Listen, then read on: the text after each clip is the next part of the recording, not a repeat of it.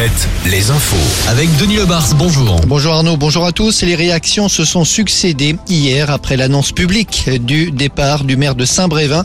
Réactions de toutes parts et de toutes sortes. Certains plus largement déplorent les violences et les menaces qui prolifèrent aujourd'hui autour des élus locaux. Précisons par ailleurs que Yannick Morez, qui est aussi médecin dans la cité balnéaire, fermera son cabinet le 30 juin. Elisabeth Borne a proposé de le recevoir la semaine prochaine à Matignon. Malaise à LFI. Un député de la France insoumise fait l'objet d'une enquête pour fraude fiscale et abus de biens sociaux. Carlos Martins Bilingo est soupçonné d'avoir dissimulé près de 200 000 euros. C'est un vrai feuilleton judiciaire. Le tribunal de Saint-Brieuc n'a pas tranché dans l'affaire de la crêperie à Erquy. Rappelons qu'un riverain a porté plainte pour les nuisances olfactives mais aussi sonores de la crêperie. la juge a ordonné une expertise, expertise qui va durer un an et c'est le plaignant qui va devoir régler les frais, une provision de 5000 euros.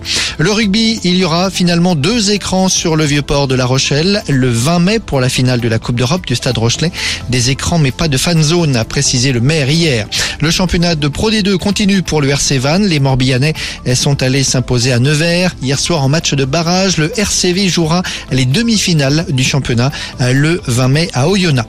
En basket, un phénomène à la Meilleray ce soir. Cholet Basket reçoit Boulogne-Levallois et son géant de 19 ans, Victor Wembayana, 2 m 21. Ce sera l'un de ses derniers matchs en France avant la NBA.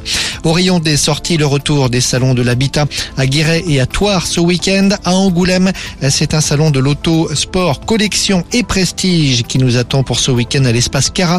La foire de Tours s'achève dimanche alors que celle de Bordeaux s'ouvre demain. À suivre aussi le salon Lire à Limoges avec 150 auteurs ce week-end.